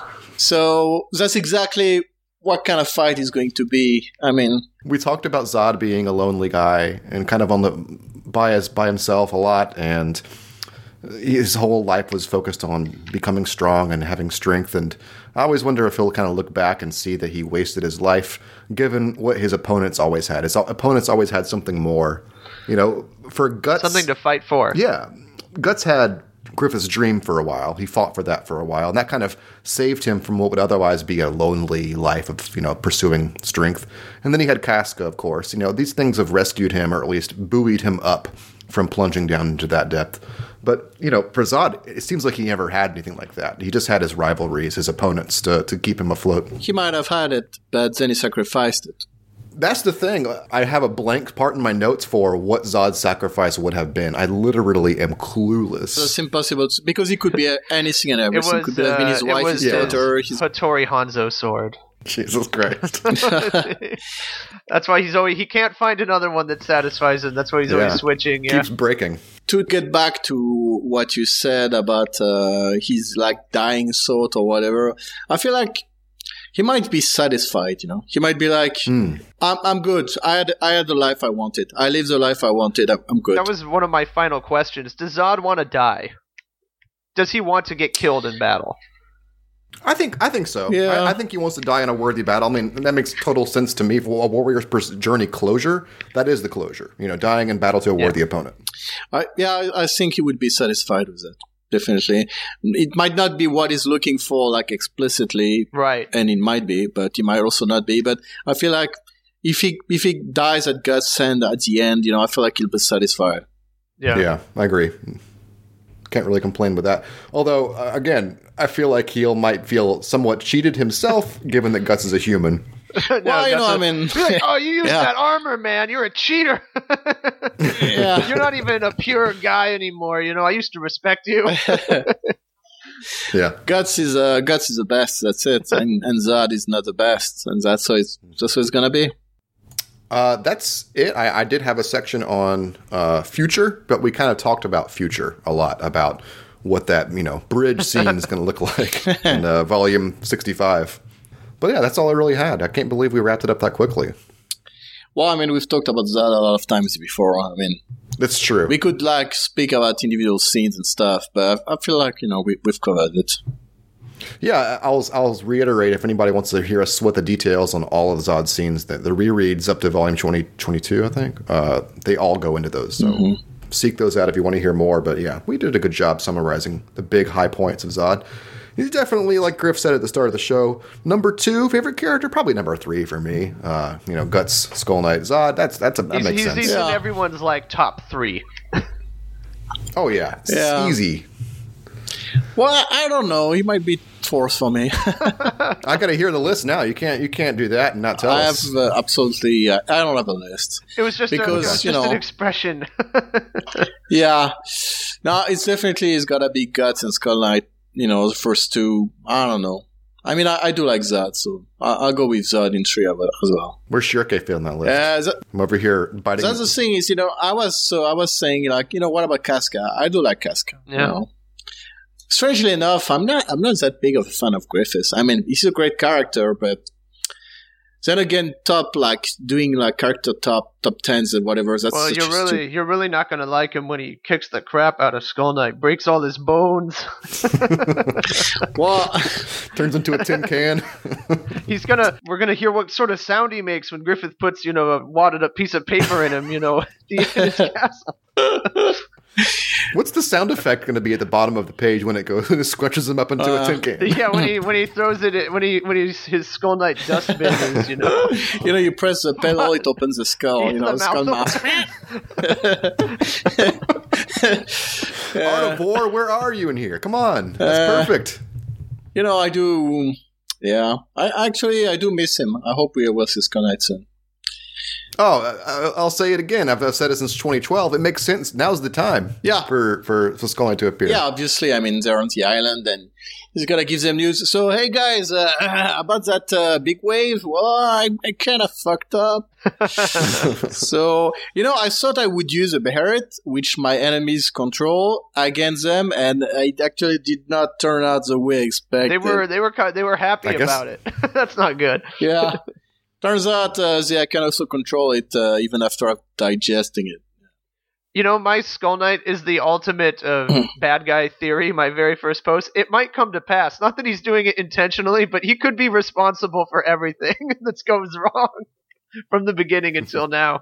Those are adorable threads whenever I see them. Is that Skull Knight's the secret bad guy? Well, even he doesn't know. It's just like, so wait, man, you started this and you did the remaking of the world for them. Uh, yeah. it's like maybe you should just retire, and that that would be the worst thing you could do to him. I'm sorry, I didn't mean to turn this into a bash fest on Skull Knight. I love Skull Knight. Poor Scully. Yeah, he's such a good guy. It's just. Who is the molder to his skull? Oh, my Never mind. God. Just fuck it. We're, I'm, I'm not going to go that route. Uh, thanks for joining us, guys. We could probably talk about this bullshit forever, but we are on a time crunch. I'd be happy to join you guys again soon for episode 99 as we lead up to our 100th episode spectacular. Uh, we'll find something to talk about before then, though. for sure. Extravaganza. And um, I guess I should have had a section at the front of the show about news, and that is there is no necessarily big news. I did want to briefly mention that there was a recent interview with the director, uh, Shin Itagaki, of uh, Berserk 2016 2017. It was on Anime News Network, and he was basically basically this is the guy that's responsible for the poor animation quality of that you know show and he was passing the buck on, uh, saying, "It's not my fault. It sucks. It's not my fault. Uh, the industry doesn't pay us enough. Uh, they don't give us enough time to produce quality works, and so this is what you get for your money, basically." That's not good. Which is an answer. That's a, that's an answer for, for why it is it the might way be it is. fair. Although it might one be, could he also might be right, but at the same, it's just not. It's just not a good thing when that's what you have to talk about with your with your Yeah. show and your adaptation. I would still expect him to commit seppuku after that. yeah, where's your Japanese sense of pride, dude? This is a terrible piece of work. Uh, I'm not saying he should die. I'm not encouraging his death. I am simply saying it's a poor excuse for a poor series. Oh well, honestly, I've always kind of forgotten about that series. It's just there's not a hell of a lot to talk about, and that is the piece of news. I guess the other piece of news is that uh, the Berserk Deluxe volume is coming out in a month or two. Oh, I think it's yeah. March. It's supposed to come out. Hmm. It uh, it looks like a Bible. Which- both I guess No, good that, and that's good for me. Except the problem is, is that the insides, much much like a Bible, also bad, also not not good. So you know, we'll see. Dark Horse of, uh, across various channels of their social media have posted pictures of the actual outside of the book. They have not opened the cover yet, so we can't tell what the paper cover paper quality is or anything. Yeah, I mean, I'd like to know, like, if it's. I mean, obviously, it's this is my favorite series. We're doing the ninety nine, the ninety eighth, and going on 99th podcast for it, you know. So I'd like to be able to buy the deluxe edition because it's good, but we'll see. Well, I'll, I'll tell you, I have it pre-ordered. It, it was down to twenty dollars at one point. Ah, So I don't have I don't have very high hopes. It's going to be exactly what I want. You know, honestly. I mean, I, I'm the one who's been clamoring for a deluxe edition for like the last 15 years, but the thing is, without a new translation, it's just pointless. I mean, it's good that they're doing, you know, it's bigger, better paper, better ink, you know, printing. And we don't know that yet. It could be shit paper. presumably there's well, a I point. mean, let's pre- let's presume, but Yeah, sure. even so, like the translation is uh, like it's really important. You know, it's not just it's not an illustration book. Yeah, So and also you know, the, the they mangled some of the artwork in those early volumes. There's at least one instance I know of, so I'd like that to be, you know, that that would be not Mhm. too difficult a fix for them to just redo that page. I Yeah. would think, and but I don't know if they're going to do anything like that. We will know these things very quickly. I, I already know for a fact that it is the same translation because the old translator that they used for volumes one through three is listed as the translator and the hype for it. So that's already yeah, known. yeah. The question is, will they rescan those problematic Maybe pages? they did I'm uh, something shady, like had someone retranslated uncredited. it's like, but you know, it's like one of those things where, oh, this person's the director, but they actually got fired, but because of union rules, their name is still on it. You know. Yeah, I, I think they would. Um, I think they would say it if- Yeah. if it was retranslated because that first off, that usually is the case for these deluxe projects. they usually You, retranslate you them. know more about uh, this business, I mean, a lot more. Uh, if they have someone who just comes in and did like touch-ups, would they have to note that and differentiate it from the original and the original person's work? Because obviously they not they don't necessarily want something attributed to them either. Uh, I mean, not necessarily. You know, like if if technically it's you had like, like, if, a a quote unquote editor c- that came and changed stuff.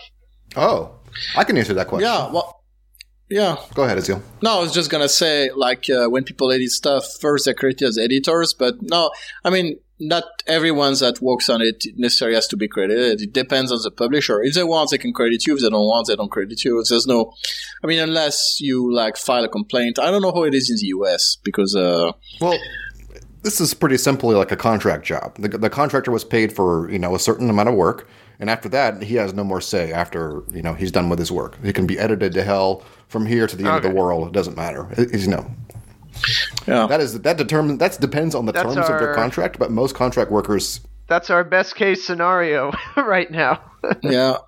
Well, you know, the, the thing to keep in mind is like uh, back in the day, uh, you know, Dark Horse, their editors used to come to Skullknights.net also to check out the translation against the ones they were getting from their guys, and uh, and they would sometimes change the translations based on that, and that's why uh, they've got some errors actually in their volumes because they just took some stuff uh, from the internet you know, and did not check up. And that's why you get stuff like, uh, I forgot, uh, what they call, uh, the Elf Queen. What's the translation for it already?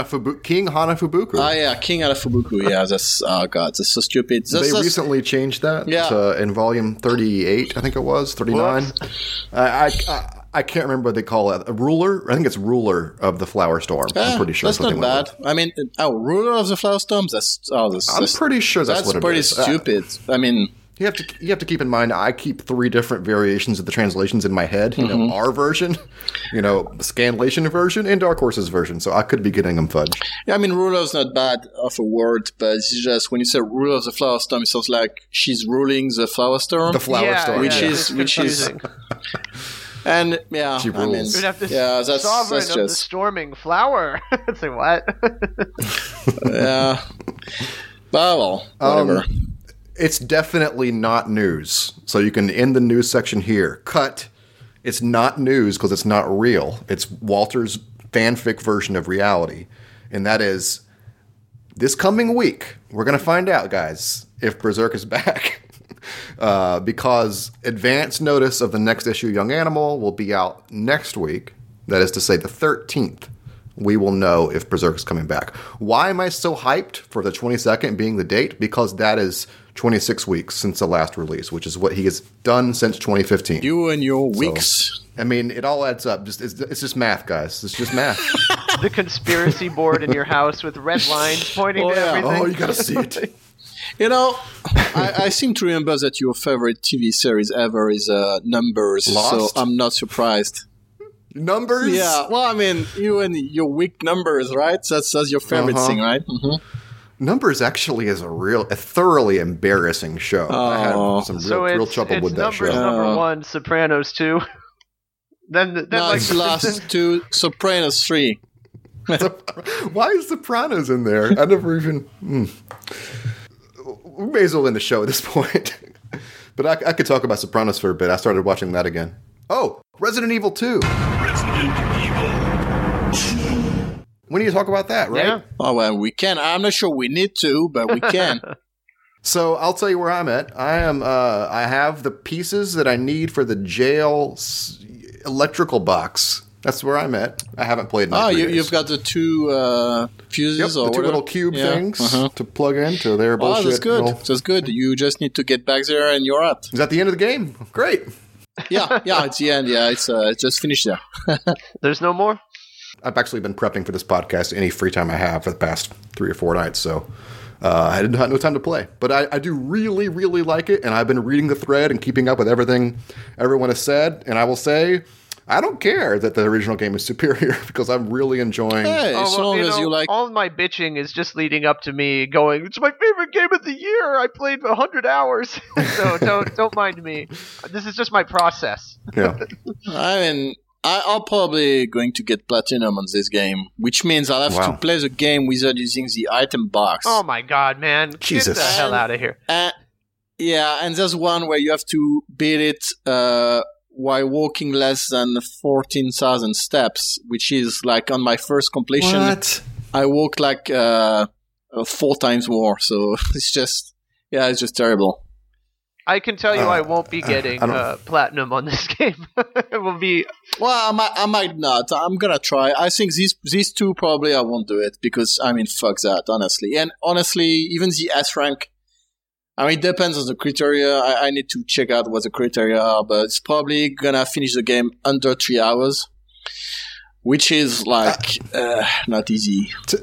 We we have different ways of playing games. Obviously, like I I, I mostly want to see everything and experience everything, and that to me that's like doing the fourth survivor mode, uh, Wow. doing Claire's B mode or whatever it happens to be, and then I'll I'll probably hang it Yeah. up after that. Yeah, well, I mean, I, I mean, uh, the reason I play in hardcore is because, like, given the game and the way it was constructed, the original game, I feel like if you play in like a normal mod, it's just, I don't know, I, I, I don't see the point. I already know the story, you know, so Yeah. I'm not Mhm. playing just to see like what sentence they've changed. So I'm doing this.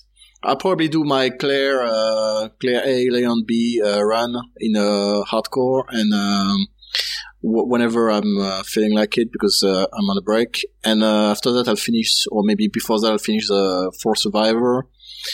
I think they've got tough in the game as well. How do uh, you uh, unlock but- Fourth Survivor? Do you just do it by beating uh, an A and a B?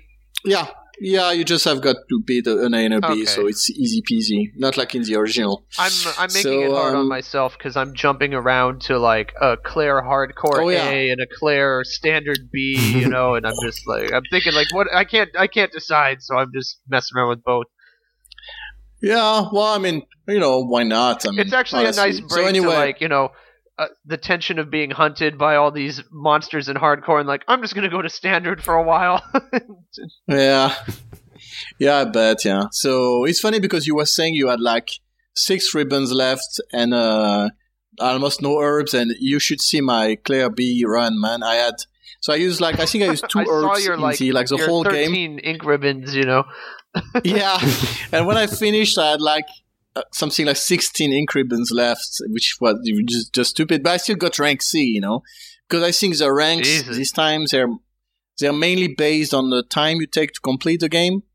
And so, like in a B scenario, I think you have to complete the game in under like four hours to get rank B, and uh, under three hours to get rank A, and under two hours to get rank S. I think that's the same.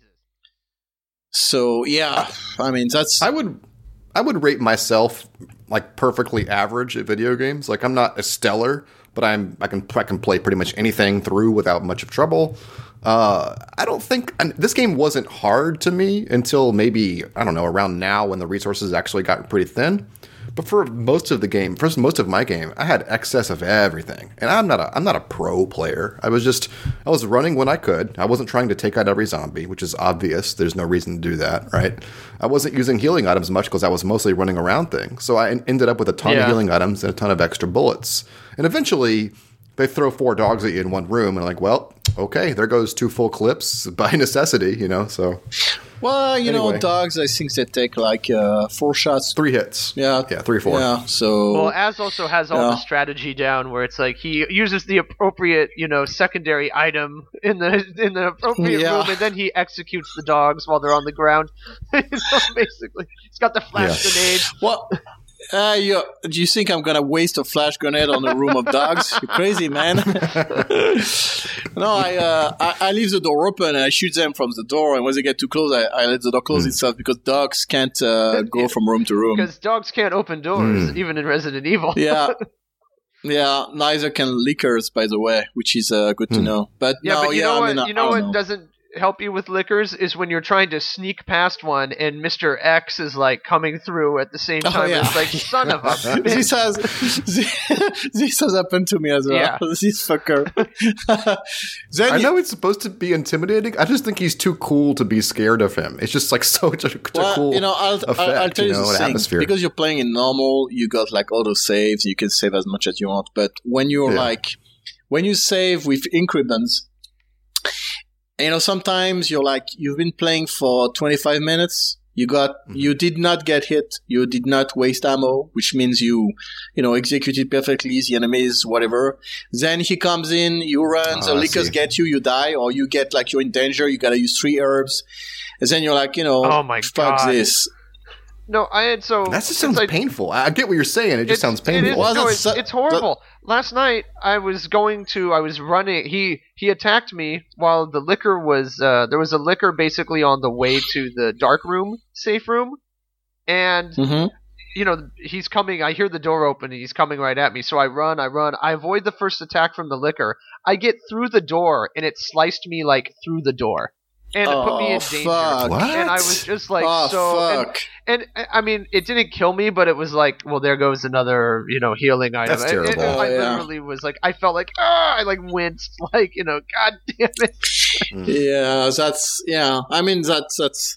And the thing is that these games, that's how these games were like. Like that's what survi- survivor horror is. If you play with Yeah. like, you know, auto saves and stuff. I mean, it's still a fun game, but like the like there's no Well, it- challenge. I mean, it, I think the way to compare it, like for this the style of gameplay, is it's sort of like if it's that uh like the Resident Evil 4 fun experience versus something like uh you know like the Souls games where you're kind of like looking for a more intense you got to be careful you know with every encounter Yeah. kind of challenge that's that's what Yeah. it kind of adds Yeah, yeah. Like, like I mean, you know, these games, basically, the essence of them is uh, you gotta be very deliberate. You know, your progress. You gotta be very careful, step by step. You know. Azil, do you remember uh, we were talking the other day, and you were I think you were starting Bloodborne, and you noticed the uh, the cleric beast achievement. It has like four percent achievement rate Yeah. across all PlayStation players. no, no, it, it's got more than that, but it's got like Okay. 40, 44. Oh, I thought it was much lower. no, than no, it's- so, but still, But yeah, still a really depressing means number, like which means it, yeah, it's like less than sixty percent of the players that played that game did not beat the first boss, which is within the first like twenty minutes of the game, yeah, basically. And and when you So- when you get to like the, the like the third boss, it's just twenty percent, you know, or twelve percent. So Of course, uh, the, the reason I bring that up out of the blue is because to me that informs how games are developed now, and that's why they give you so many options for this game. Is they know that most players are never going to play fucking A and B of Yeah. Claire and Yeah. and Leon, and that's also to me why they did the Mr. X thing, where they add Mr. X to Leon A, just so the people that aren't playing the game fully they're can get putting that their best experience foot forward uh, there yeah they're like trying yeah. to and they I don't want to. yeah well, Do you remember? Um, I, I agree, but that- the G monster to me is better than you know Mr. X. That's why he should be in the A scenario because, I mean, G is the star of the game. I don't even know who G is. Well, it's so- uh, it's Birkin, William Birkin. You know, Oh, so, okay. got it. the guy I with the seen G then. the guy with the eyeball. Yeah, in Yeah, the yeah, original game, it's uh, it's like it's just way better. Like the construction of the story is way better. I mean, if you if you saw uh, if you watched it on YouTube, you would uh, you would agree, but it, it doesn't matter. No, I, the thing is, I played Resident Evil 2 like Yeah, that's true. 19, 19 years ago. Yeah. It just it's been a long time. Yeah, because you didn't play ten times in a row like me. You, you should remember it So as wait well. a minute. So didn't you do- say you played the game, but did you do Claire A, Leon B, and Leon A, Nope. Claire B, Nope. and do all the zapping opportunities to change the game for each one? I did not. you gotta and you gotta Oh, replay God. all those each way, so that's another twelve different ways to play the game. so much fun. the thing is, like, I don't, I don't, I don't, e- I don't even like roll my eyes at that because that, you know, back in the day, right. that If, sounds and if fun. you're like it's in love like with it that wasn't. game, it's awesome that there's that Yeah, level that's of a lot to depth do. for you to sort of go at it with versus uh you know, Yeah. like even in the interviews for this game, they were kind of talking about what you said. Like, yeah, we kind of just wanted to put all the best stuff in their default campaigns because we know people aren't, you know, it's a little trying for most players to do all this A B stuff. Like Mhm. for both of them, especially. yeah, I mean, again, if you look at like the achievements uh, on the PS Network, um, I don't know. I think like just half of players finish like one scenario, Yeah.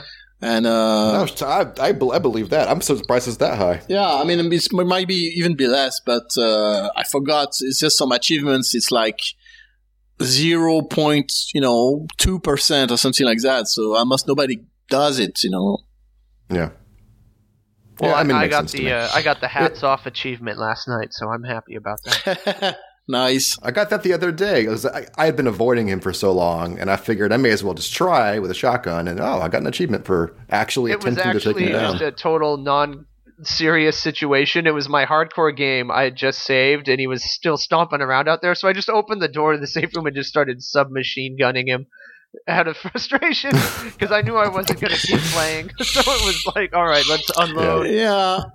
I often do. I often do that. You know, when you know you're like, okay, fuck this, and you just, I'll go to the room of lickers and I'll just, you know, blast them Now to hell. I got a question for you because you mentioned how you never, uh, you you know, you save all those ink ribbons and everything on your playthrough. How did you reload Mhm. often though when you would make a mistake? oh yeah, every time. Okay, because I was going to say that's the that's the exploit in the the hardcore because obviously there's no like auto saving, but you can load as much as you want. So Yeah, I mean, even with auto save, I think you can uh, reload as much as you want. But the thing is, so uh, because you mentioned uh, rank S plus the other way, the other day, I went and checked because you know, um, like back in the day for Resident Evil 2, the original game, I, I don't remember what the conditions to get S rank were, and I think at the time I just did not know what they were.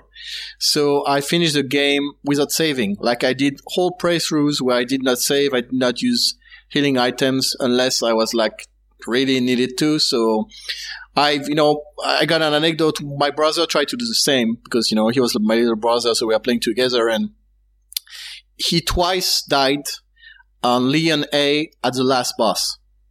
doing that, And let me tell you, yeah, let me tell you that was painful. So he just, he had not saved the whole game. He went to the last boss and he died.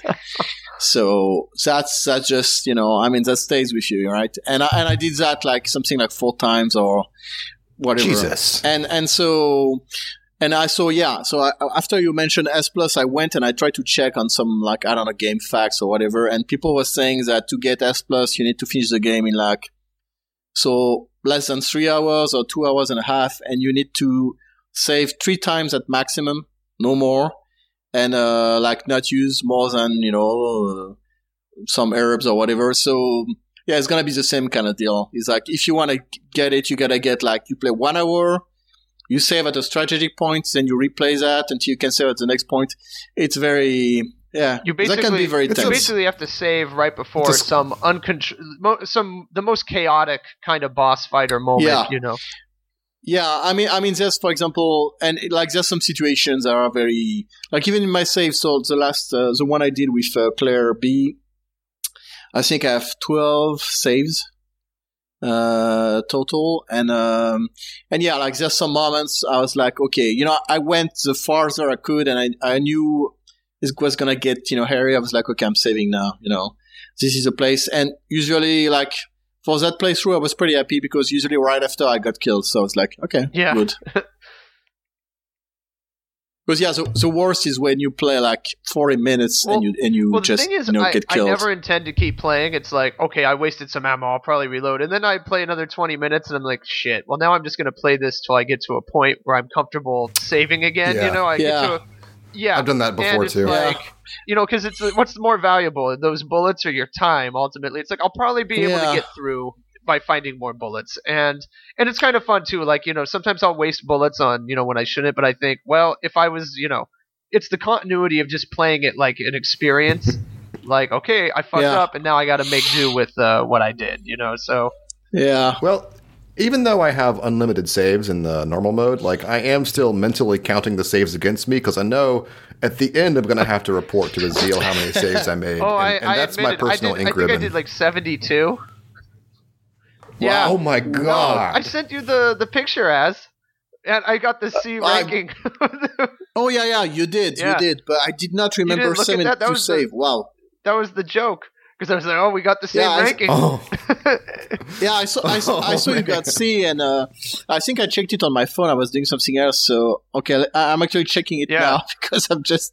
I'm at like 25 right now, I think, and I, you know I still have a good well, I portion. was I was telling through. Aaz, I was just joking to him like, oh, I will, I'll change my inventory loadout like one thing, and I'll just save again because it's like I don't want to do it again. So Well, the thing is, Yeah, you yeah. know, like if you want to get, like, uh, for example, for the S rank, uh, if the S rank is not tied to the amount of save, uh, you can save as much as you want. So, you know, if you're like playing in standard, why not? Yeah. I mean, why not get like 200 saves? I would, ju- yeah. No, no, it's it's it's just it's just a big Yeah. number. That's all. That's all. All right. Cool. Uh, I like the game. Uh, whenever it was snowy outside recently, I had my big snow boots on. I was walking around like Mr. X. It was pretty cool. Pretty, I look, I look, I look pretty cool up there. did you have, did you have like your, your hat on? I had a hat on. And- I did not have a fedora or whatever it is. He's Yeah, wearing. a, a trench coat and, uh, No. So- I didn't have my restraining leathers on. did, did you when I was play, did you ever play Resident Evil 3, Walter? Nope, never. It Ah. looked really bad at the time. No, it was, it was actually awesome. You should, uh, when when the remake comes out, you, you definitely gonna play it. I like the idea of that, just like I like the original idea of Dark Souls, where the Black Knights are supposed to chase you around from zone to zone, Mm-hmm. which they never did. But I like the idea of that. That sounds cool Yeah. to me. it is, uh, yeah, it's really good, and I mean, it's interesting because the way they're kind of stepping on Nemesis already with this one makes me wonder how they would remake that one because they pretty much turned Mister Mm, X yeah. full on into Nemesis in this one. Yeah, yeah. So yeah, that's one of the things that bothered me is that like it kind of spoils the Nemesis thing because uh Nemesis his big thing is that he could you know follow you room to room. He could you know like he could use weapons and stuff. So they've already like done this. So I I wonder how they're going I- to remake it. I think these days you can't save your best ideas for later. Like you gotta just put everything in as best way best foot forward, Yeah. or no one's gonna pay attention. Well, yeah, if they, Uh, if there was they a do game- Nemesis, do you they just have to make him even more somehow. You know, they got to take him to another level. Yeah, what was what was what was that Silicon Knights game about Vikings? Remember that? Vikings. Like Too Human. Do you remember? You remember Too Oh, Human yeah. back in the early two thousands? Yeah, yeah, yeah. So that game, uh, Silicon Knights made that, and that was supposed to be a trilogy. And they saved all their best ideas for m- games two and three. If you ask the main designer, Dennis Dyack, who's your favorite class in the game? I can't even tell you about it. It's not until game three. Well, the game so, sold so poorly that they never got to make games Yeah. two and 3 Like, to mm-hmm. me, that's a good like parable for like you got to put all your best ideas in there and say maybe save a little bit, but otherwise no one's going to pay attention. Yeah, maybe Yeah. if you have some Well, I'm- undercooked idea that's going to take a lot of development, that's the one you save for for next time. You know. Mm-hmm. But uh, yeah, I think Yeah. overall, I'm I'm really enjoying it too. I think it does grab you. I mean, I'm I'm a bad uh, fan from the point of view that it's like I'm going to compare every little detail to my Resident Evil 2 experience, and it's it's not going to be the same. But I, I'm I'm uh, absorbed in it and enjoying it. Yeah, I mean, I, I, I did buy the deluxe edition, and uh, I spent Oh my God. quite some time playing oh, it. So. the, uh, I'm I'm I switched to the classic costumes on your recommendation. That with the the retro Yeah. sound effects, although they are missing the zombie, Yeah. stuff like that. I'm actually I'm actually doing the zombie sounds myself in front Yeah. of the TV. You know, Well, they, yeah, they try to make them too scary, and they miss the the human voice. They go like, ah, you know, and it's like, no, they need to be like, "Oh." It used to sound like some gross guy that you're just like, oh, get the hell away from me. Yeah, Burping. really. or it's just like, yeah, these were humans, and humans are just horrible in their own way. They shouldn't sound like beasts. We, we're running out of time, but I, I, I feel like I wanted to say like I even though I only played Resident Evil 2 like in 2000 or something like that, it has always been my favorite Resident Yeah. Evil just because something about the pa- the pacing of the game and the setting it just seems more bombastic. And, and Resident Evil 1 just personally to me always seemed really boring. Uh just the, the, the- it's the setting It's something about maybe, maybe it was the voice acting It I couldn't accept. you know how what? the cheesy voice, it was. yeah, Like, the it voice was- acting is exceptional. It's cheesy. I know, yeah. I know Well, of course what it's it is. cheesy, but at some it was a lot of Okay. big empty rooms and just footsteps of you walking around. that's you know, that, Yeah, that's you're true. totally right. It's true. Anyway, uh, something about Resident Evil 2 has always stuck in my head as like my favorite. I really enjoyed my experience of it. So this is to me is just like some kind of ultimate realized version of that, and it, loo- looks Yeah. fucking gorgeous. So um, I do want to go back and play the RE1 remake because I never did play their remake of it, which I Oh, heard was yeah. great. Uh, I will play that after this for sure. Anyway, that's that's all. Uh, I just wanted to say I'm enjoying the game. Cool. Well, same here. and me. Cool. All right, guys. As I said before, I would love to record another podcast sometime in the near future before we hit our big 100. So maybe in the next month you'll hear from us, and hopefully you'll hear from us in the next two or three weeks if the 358 uh, arrives uh, before then. Anyway, thanks a lot, guys. See ya. Bye. So long.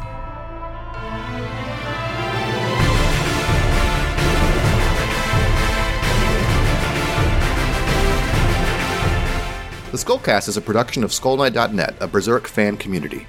If you like what you heard, please visit patreon.com slash sknet. Donations there do not go towards the podcast, but instead toward our resident translator, Puela, who ensures that our members have access to high-quality, text-based translations of Berserk. Puela has also been translating interviews with Berserk's creator, Kentaro Miura. Many of these interviews have never been translated into English, so it's very exciting to read those. That kind of work simply wouldn't have happened without support from our donors.